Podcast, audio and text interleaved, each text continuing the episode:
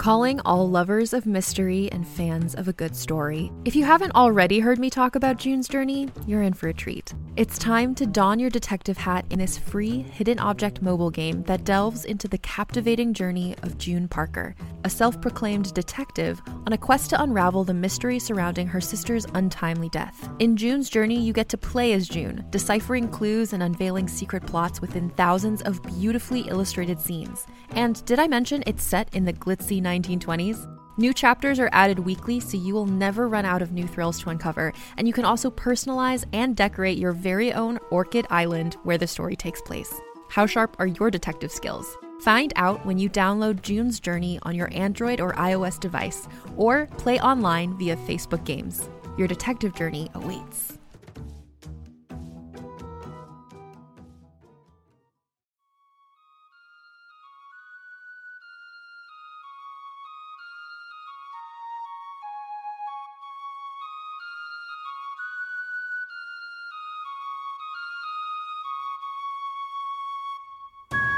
You are listening to episode 13 of Ravenwood, a Tanyth Fairport adventure written and read by Nathan Lowell. Chapter 30 Recuperation Tanyth's days and nights fell into an easy, if sometimes uncomfortable, pattern. The morning light was blocked by the mass of the barn, so the gray morning lasted longer in the drowsy company of one or the other of the village's women. Each afternoon involved new poultices and fresh dressings, each new dawn saw her stronger, and by the third day with comfrey and pine needle poultices, the redness was leached out and the stitching itched. You're going to have to take these out, Sadie.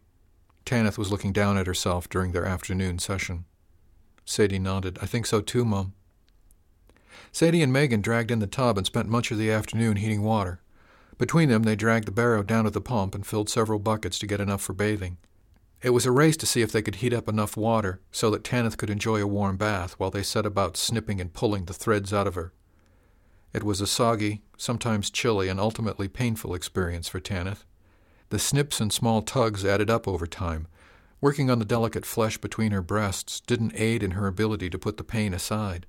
As they came out, one by one, she was glad she'd been unconscious when they'd gone in. The thought brought back the memory once more, and her eyes went to the hearth. The crockery had not been replaced on the mantelboard. There were just a few pieces there for her use, and not the piles of bowls and mugs that the village had used. Her eyes traced downward to the hearthstone itself. Something about it caught her attention, and she couldn't quite figure out what it was. Sadie looked up at her. That's the last one, Mum. She saw Tanyth looking at the hearth. Is there something wrong, Mum? Tanyth looked down at the small wellings of blood on her body and used the washcloth to daub at them with the sweet smelling lavender water. No, my dear, thank you.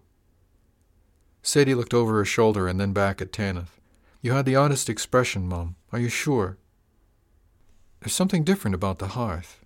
Is the hearthstone a different color? Megan and Sadie shared a glance before Sadie nodded. Perhaps a bit, Mum. Megan gave a little shrug. You did lose a lot of blood before we found you, Mum. She gave a sideways glance at the hearth. Tanyth felt a bit light-headed for a moment as the realization caught up with her. That's a lot of blood.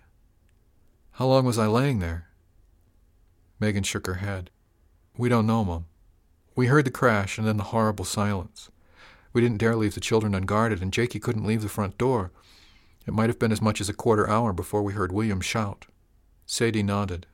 After that, it went pretty fast. Thomas came in from the outside, and he and Jakey dragged the bodies out. We got you out of the broken dishes, and Thomas stitched you up and then worked on William after. Megan was looking at the hearthstone. There was a lot of blood, Mum. All of it yours.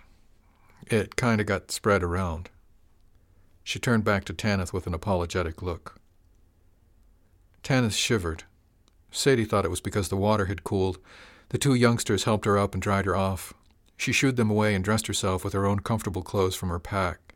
She'd need more, but she smiled to think of spending the winter in the snug little house. By the time she finished dressing herself, she was weak and shaky again. The bath and stitch removal had taken a bit of the starch out of her, not that she'd had all that much to begin with. Seeing the entire hearthstone stained with her blood shocked her on a more fundamental level. Megan and Sadie took advantage of the hot water in the tub to have baths of their own, unselfconsciously stripping down and taking turns pouring hot water over each other playfully. Tanyth grinned at them and envied their youthful vigor for a moment. She stepped gingerly onto the hearth and poked up the teapot a bit with some fresh water and a few more leaves. While she waited for it to steep, her eyes traced the contours of the stone and replayed the battle in her head. She found it morbid, but couldn't really stop thinking about it. In the middle of the stone, right in front of the fireplace, a darker spot stood out in a faintly stained rock. She didn't need to look down to see that it had the shape of a perfectly formed star. The knowledge washed through her and left her gasping in uncertainty. She'd dreamed it. As surely as the mark was on the stone, she remembered the dream and the sphere of blood. The raven dreams were real as well, or as real as such dreams might be. But if that were real, then what could it mean? People didn't dream the future. Her world twisted suddenly. She realized that it had already shifted, and she'd crossed the threshold to somewhere else with the acceptance of the raven's visions. She sat heavily on the stump near the fire and closed her eyes to focus on stilling the spinning in her mind. Tanyth knew that these young women were part of it. The whole village was part of it. The notion that perhaps it had always been so and she was only now aware of it began to bubble into the back of her mind. She didn't know if she found the thought comforting or frightening. In the corner, the splashing stopped, and Sadie spoke to her. Are you all right, Mum? The voice brought her back, and she opened her eyes. She smiled at the concerned look on the younger woman's face. Tanyth took a deep breath and let it out. Yes, my dear. Thank you. Just a moment of weakness, but it's past now. Megan smiled. Well, maybe you should lay back down, Mum. It's been a busy morning. She seemed a bit chagrined to have been enjoying the bath time instead of tending to her business. Perhaps in a bit. I'd like to sit here by the fire and have a cup of tea just now, though. She reached up and pulled a heavy mug from the mantel board and tipped the pot to fill it. The two young women exchanged glances and finished dressing before joining her at the hearth with mugs of their own. When the tea was gone, Tanyth looked at them seriously. Tomorrow, I'm going to move back to my house. They glanced at each other before Sadie shrugged. Are you sure you're ready to be on your own, Mum? Yes, my dear, I am. Tanyth nodded slowly. I'll be closer to people down there in the village, and you dears won't have to take time from your families to tend to me. They looked doubtful. If I need help, I can always ask more readily if there are people around, rather than tying up your time by dragging you away. She smiled. What I need most right now is to be up and moving. Winter will be here soon, and I want to harvest some of the ground nuts and rose hips I found earlier. Sadie relented. If you're sure, Mum, we'll help you get settled again. Thank you, both of you, all of you, really, for taking such good care of me, but you've all got families to tend to. She looked at Megan. Your Harry will be back soon as well. She smiled prettily. Yes'm, um, another couple of weeks. She arched an eyebrow and gave the woman a coy look. Frank will be back, too. It took Tanyth a moment to realize what she was getting at, but when she caught on, she barked a laugh. Oh, yes, I'm sure Frank has nothing better to do. Still, the thought gave her a strange flutter, and she felt her cheeks flush. Sadie shrugged. Well, he's a good-looking man for somebody that old, Mum. She realized what she'd said and groaned. Sorry, Mum, I just meant somebody his age. Tanyth chuckled and patted the younger woman's arm. I know what you meant, my dear, and I'm older than Frank by more than a few winters. Us old folks may all look alike to you, but believe me, we know how old we are. She smiled to reassure them. Sadie was contrite. I meant no disrespect, Mum. You offered none, Sadie. It's all right. She paused and admitted. And he does fill out a shirt nicely. They giggled a bit, and Megan replied, Trousers, too. Sadie looked at her aghast. Why, Megan Tannen, what have you been looking at? Megan gave an unapologetic shrug. I'm married, you get, not dead. I can still look. She cast another coy look at Tanyth's direction. And he's a nice-looking man, for any age. Sadie snickered. Wonder if Mother Alderton noticed. She always used to say snow on the roof don't mean there's no fire in the hearth. Megan smiled at the memory. She always had something to say. But I think she was looking to rob Cradles, that one. Sadie looked shocked. What are you saying, robbed Cradles? Megan guffawed. Don't tell me you never noticed which quarryman it was that always filled her woodbox? Sadie sat up straight and looked at her friend. No, he didn't. The delicious shock was too much for her to hold in, and she covered her face with her hands and laughed. Megan shrugged. Well, nobody left to ask now, but as often as he was over there, I always figured he was filling more than her wood box. They giggled for a bit, but it soon subsided. Sadie offered a final comment in the tones of a prayer. May the All-Mother and the All-Father find them place in the Summerlands together, if that's so. She looked at Tanyth. It was Kurt. Bless him. They sat there for a moment, thinking private thoughts, and finally Tanyth rose. I think I will lay down now. It's getting on dinner time, Mom. Would you like something to eat? Tanyth looked outside and saw the dusk pooling in the corners of the barn. Not just now. If you'd leave me a loaf of bread and a bit of cheese, I'll toast some over the hearth in a bit. Right now, I think I should lay down. They helped her onto the cot. She let them fuss over her, tucking her in and making much of her progress. She smiled and settled into the delicious comfort of the woolen blankets. The two women dumped the tub and set the pots and kettles in order before giving her a small wave and heading back to their own houses. Tanyth lay on the soft edge of sleep for some time, the coals in the hearth glowing more obviously as the day faded to night. She drifted on wings of whimsy, considering raven dreams and the way Frank's shoulders filled out his shirt. Old fool. She muttered to herself, and it was the last thing she heard as she fell over the edge into sleep.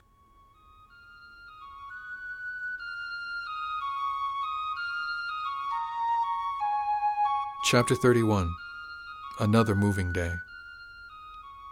Good morning, Mom. Ready to move?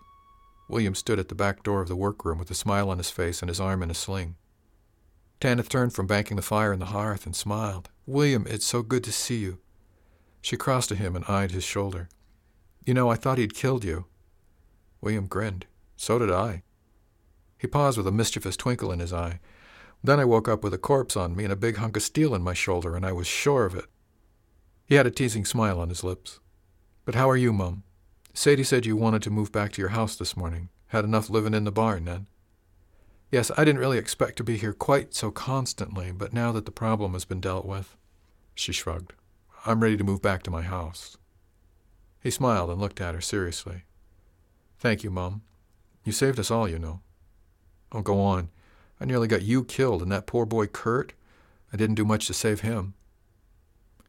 He gave a half shrug in acknowledgement. All right, maybe not all. He smiled again, but without your warning and without your actions here. His voice trailed off. Well, I hate to think of what might have happened. Then don't. Stop being silly and give me a hand with my pack. He grinned. Oh, we'll do more than that. He stepped back from the door, and a veritable parade of people came into the room, led by Jakey. In less than a quarter hour, the men had rolled up the bedding, grabbed the cot, Tanyth's pack, and even a few of the storage baskets and two water buckets. It all went into the barrow that waited just outside the door. Jakey himself took the handles and started trundling it down the track. Tanyth watched with a slightly amused expression on her face until William offered her his good arm. Shall we go, Mum? She smiled up at him. Thank you, William. I was a little afraid you were going to put me in the barrow, too. That thought had occurred to me, Mum, but I was a little leery about the struggle you'd probably put up. He grinned. I'm not sure I could win it. She smiled, clapped her hat on her head, and took her staff to walk before accepting his arm. They started a gentle amble in the wake of the men with the barrow. William lowered his voice and turned to her as they walked. Can I ask you something, Mum? She glanced up at him briefly, but nodded and looked back at her feet to make sure she didn't stumble. Ask away. Are you a witch, Mum? Tanyth's bark of laughter echoed down the trail, and Carl, who was tailing the procession, looked back with a quizzical expression for a moment. William laughed softly to himself. I didn't really think you'd find that funny, Mum. She patted his arm. It just took me by surprise, William. Of all the things you might have wanted to ask, that wasn't one that I expected. They walked along in silence for a few steps while Tanyth thought about her answer. I don't know. She glanced up at him. What's a witch? He screwed his mouth into a grimace and nodded. Fair point. After a couple of more steps, he tried again. Do you do magic? How did you know? Was it another raven dream? The questions came out in a tumble. I don't know. I don't think that magic exists, but if it doesn't, then none of this makes sense. She looked up at him again. In my dreams, I can see through the raven's eye.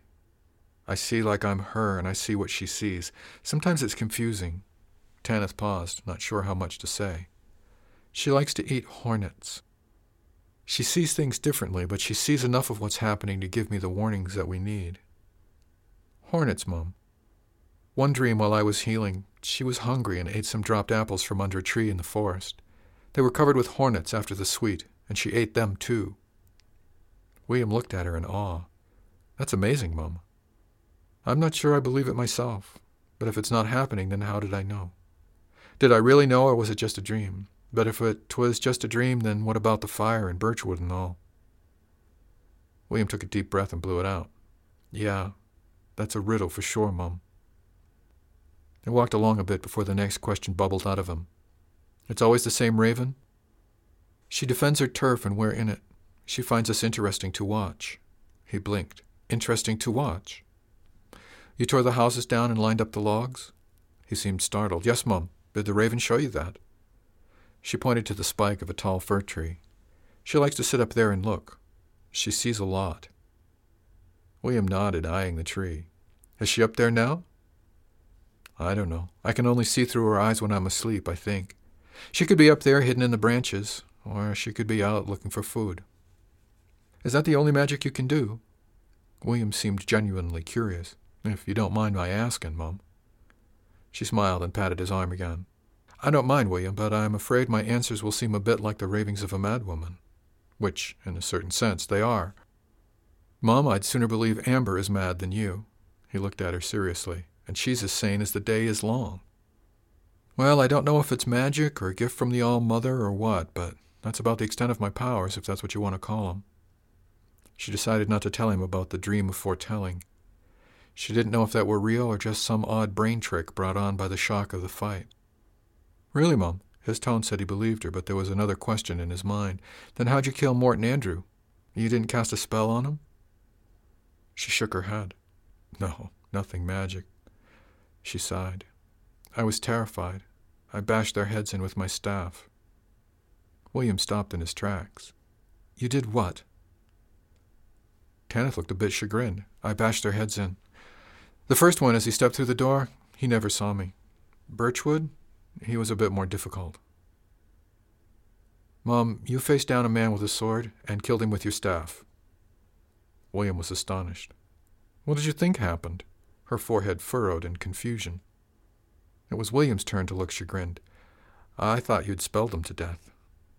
He shrugged helplessly and eyed her staff. And I thought that was just a walking stick. She looked at her staff.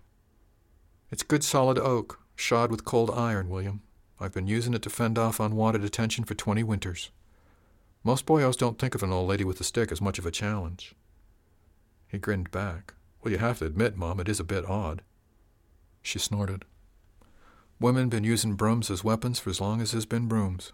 This one just lacks the brush on the end. Besides, Birchwood didn't have a sword, just his dagger, and he came within an inch of killing me with it. He regarded her evenly for a few moments. Does it bother you, Mum?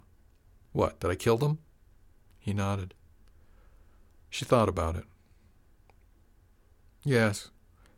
Not in the way you think. I'm sorry it was necessary. I don't regret doing it when the need arose. They could have left us alone at any time. They didn't. She shrugged. It was necessary. I did it. He thought about that for several long moments before offering his arm once more, and they continued down the trail. She glanced up at him. Do you think me cold, William? He considered her out of the side of his eye before shaking his head. No, Mum, not cold. But if Birchwood had known, he'd have gotten on his horse and kept riding until he was far away from here. She snorted. If he had, he'd likely still be alive. She looked up at him and tugged on his arm to get his attention, but some other village would be threatened because he was too stupid and too arrogant to make an honest living. William blew out a slow breath. You've the right of it there, Mum. You most certainly do. They strolled in silence for the rest of the short walk, and in a few minutes William helped her down the steps into her hut. Jakey and the boys had laid a fire for her, and it was catching nicely as she entered. The cot and tick were set up, and her pack hung from a peg by the door. Wood box and water bucket were both full, and the spare basket stood in the corner opposite the root cellar. There was even a set of crockery on the mantelboard. She stood her staff beside the door, hung her hat on the peg. This is very considerate. Thank them for me. William nodded. I'll leave you to get settled then, Mum. Amber asked me to invite you to dinner tonight, so don't worry about fixing a meal. Oh, that would be wonderful. Thank you. He nodded and knuckled his forehead. My pleasure, Mum. If you need anything, just yell. He left the door open for the light and left to return to the construction.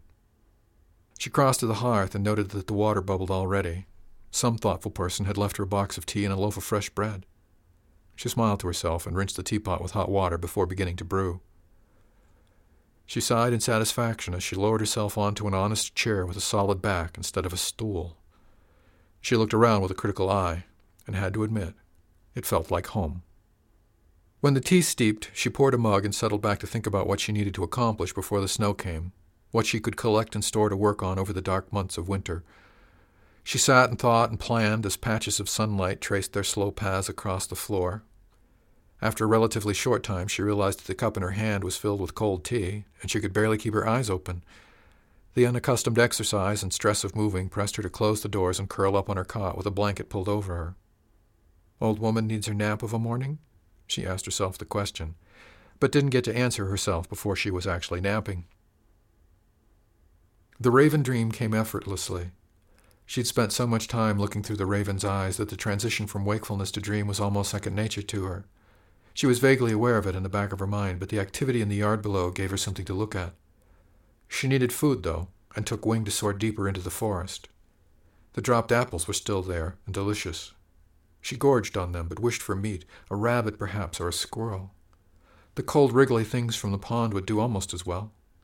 She jumped into the air and winged to the pond, but the hunting was not good, and she only found one small frog. She hopped up to a broken limb and preened a bit in the warm sun. She knew winter was coming and she needed to hunt now. Tanyth awoke just before noon and took advantage of the fresh bread and a small block of cheese to make a light lunch for herself. Preparing the simple meal was a delicious change of pace from the round of rich broths and stews that had been made for her while convalescing. The routine activity let her think about what William had called her magic. Soaring with the raven during her nap showed her nothing of note other than that the raven felt the coming of winter and was driven to find as much food as she could. Tanyth considered that and wondered if she could help the raven, even as the raven had helped her. She made a mental note to ask Thomas for Plump Squirrel the next time she saw him.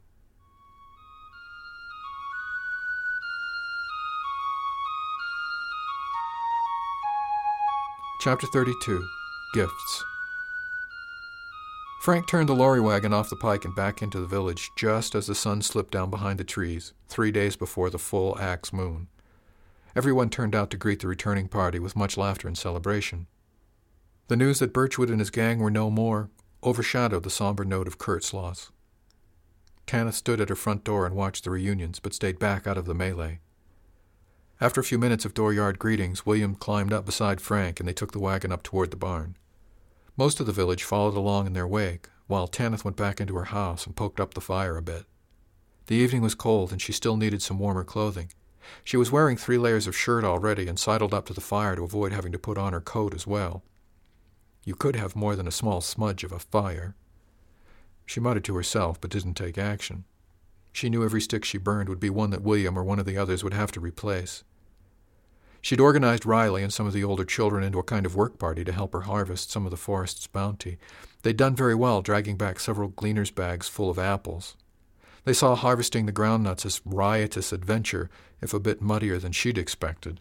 She kicked herself over that one. She should have realized that at least half the children would fall into the pond at some point or other, either accidentally or on purpose. She sighed, but laughed softly at the memory. Cute little buggers they are.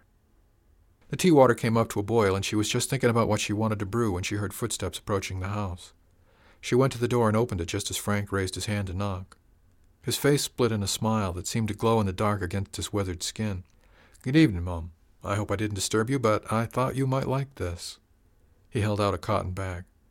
The rest of the things you ordered are up in the storeroom, but I thought you might like your oatmeal tonight. She found her own face had taken on a smile to match his, but she wasn't sure if she were happier to see him or the oatmeal. That was very thoughtful of you, Frank. She took the bag from him. Would you like to come in and sit? Have a cup of tea? I was just about to brew a pot.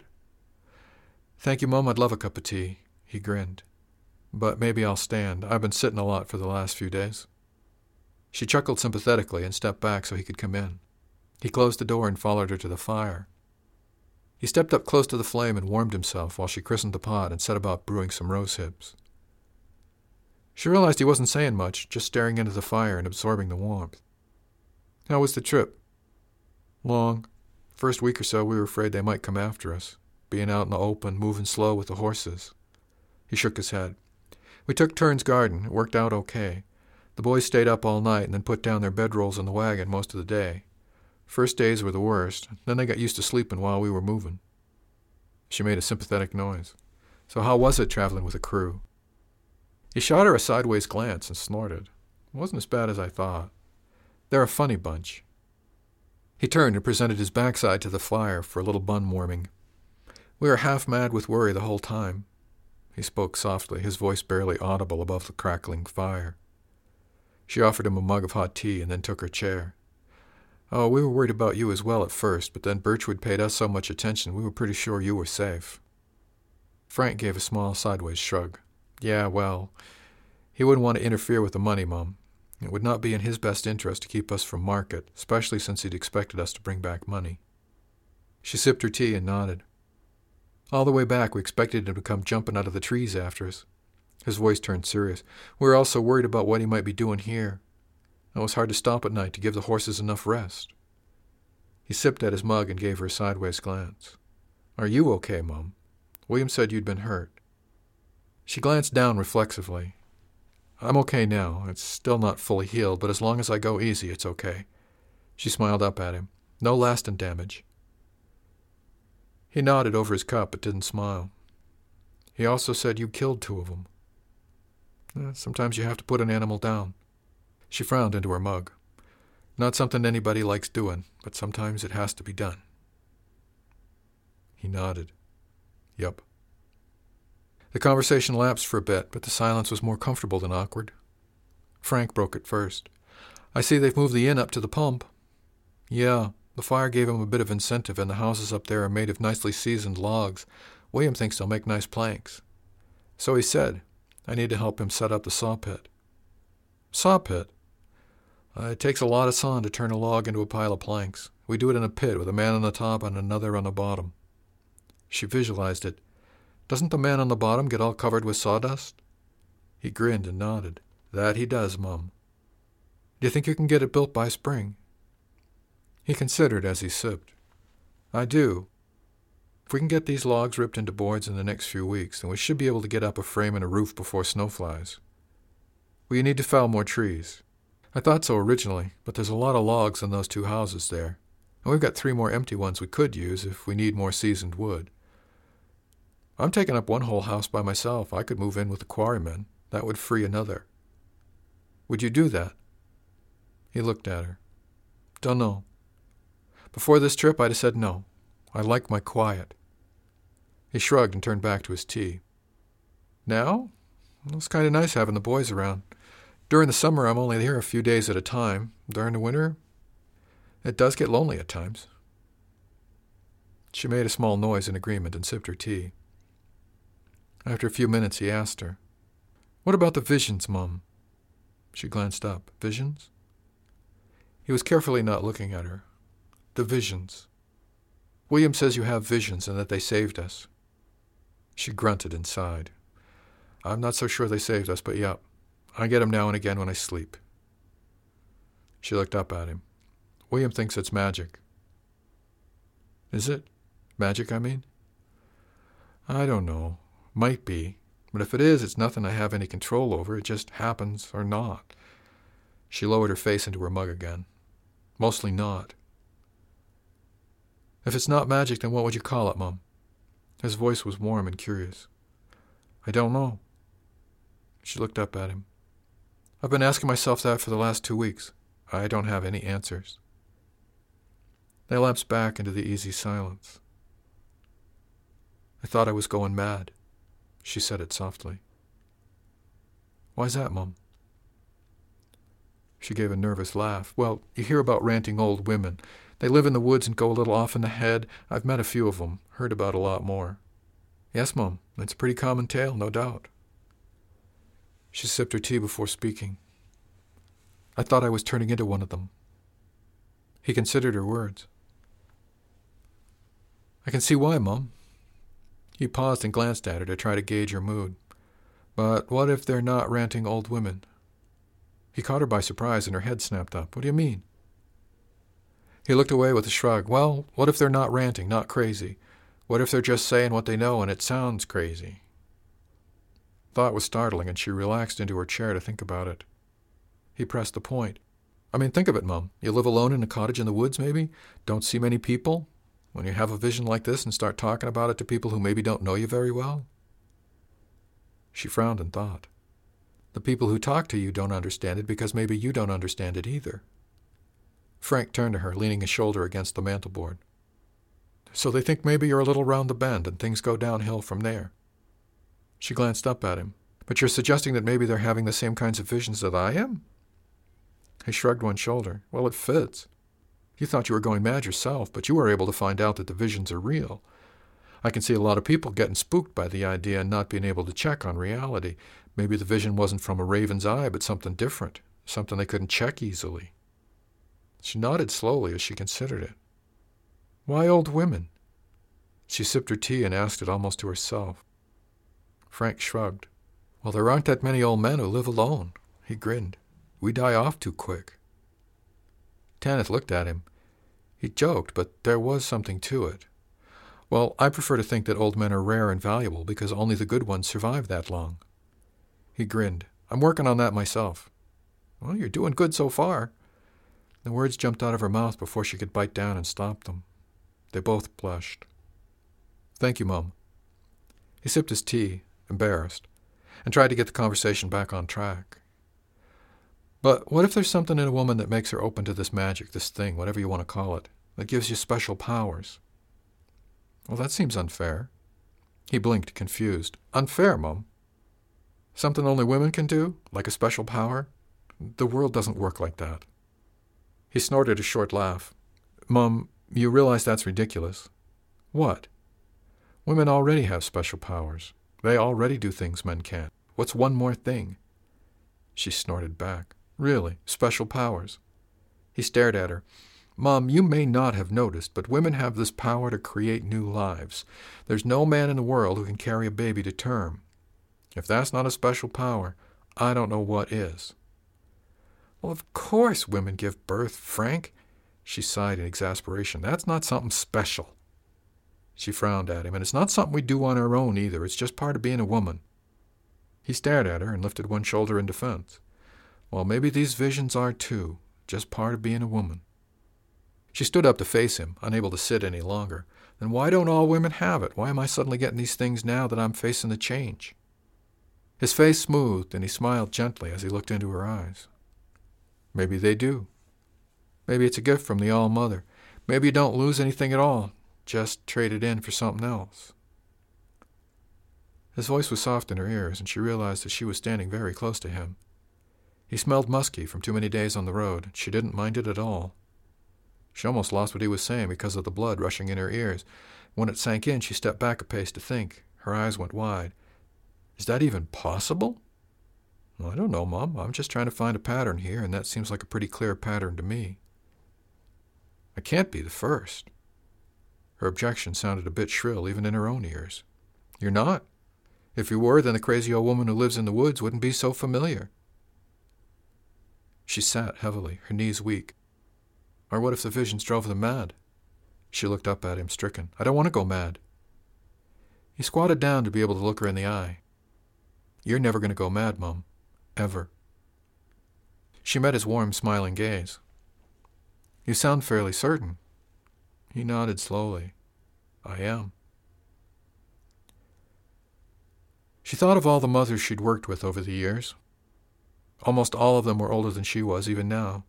Some of them had seemed more than a little crazy at times. She had to admit to herself that she probably appeared a bit crazy at times herself. Almost all of them had alluded to magic or showed knowledge of a subject they had no real way of knowing. Yet they did. The thought was startling, almost as startling as the nearness of Frank's sparkling brown eyes. She cleared her throat and he looked away, then stood up and stepped back. How do I find out more? She spoke the question aloud, as much for her own benefit as actually asking Frank. Find more women and compare notes? She nodded slowly. They call Gertie Pinecrest the last of the witch women. She's who I'm going to go visit. I was on my way there when I got held up here. He nodded with pursed lips. That sounds like a good place to start, Mom. But that has to wait until spring now. That's going to be a long winter. He grinned. Well, we'll have to find things to pass the time, and you're not around people who think you're crazy, so even if you're having visions, it doesn't matter to us. Her breath came a little faster as she looked up at him, lounging easily by the hearth, the ruddy light of the fire painting him in a rosy glow. Right at that moment, she could think of a couple of things that they could do to pass the time, but the thought so startled her that she retreated into her mug and drained it to the dregs. When she surfaced, he was placing his own empty mug on the mantelboard. Well, I need to go check on the team, Mum, make sure things get stowed properly. I promised them an extra helping of grain when we got here. He smiled a very charmingly boyish smile. Thanks for the tea. Well, you're most welcome, and thank you for the talk. My pleasure, Mum. He headed for the door. My very great pleasure. She walked him to the door and held it open while he climbed out onto the grassy path. He nodded his farewell and headed for the barn in the near dark of evening. She watched him go until his form faded into the shadows before closing the door and latching it. Odd thoughts of having her woodbox filled made her giggle.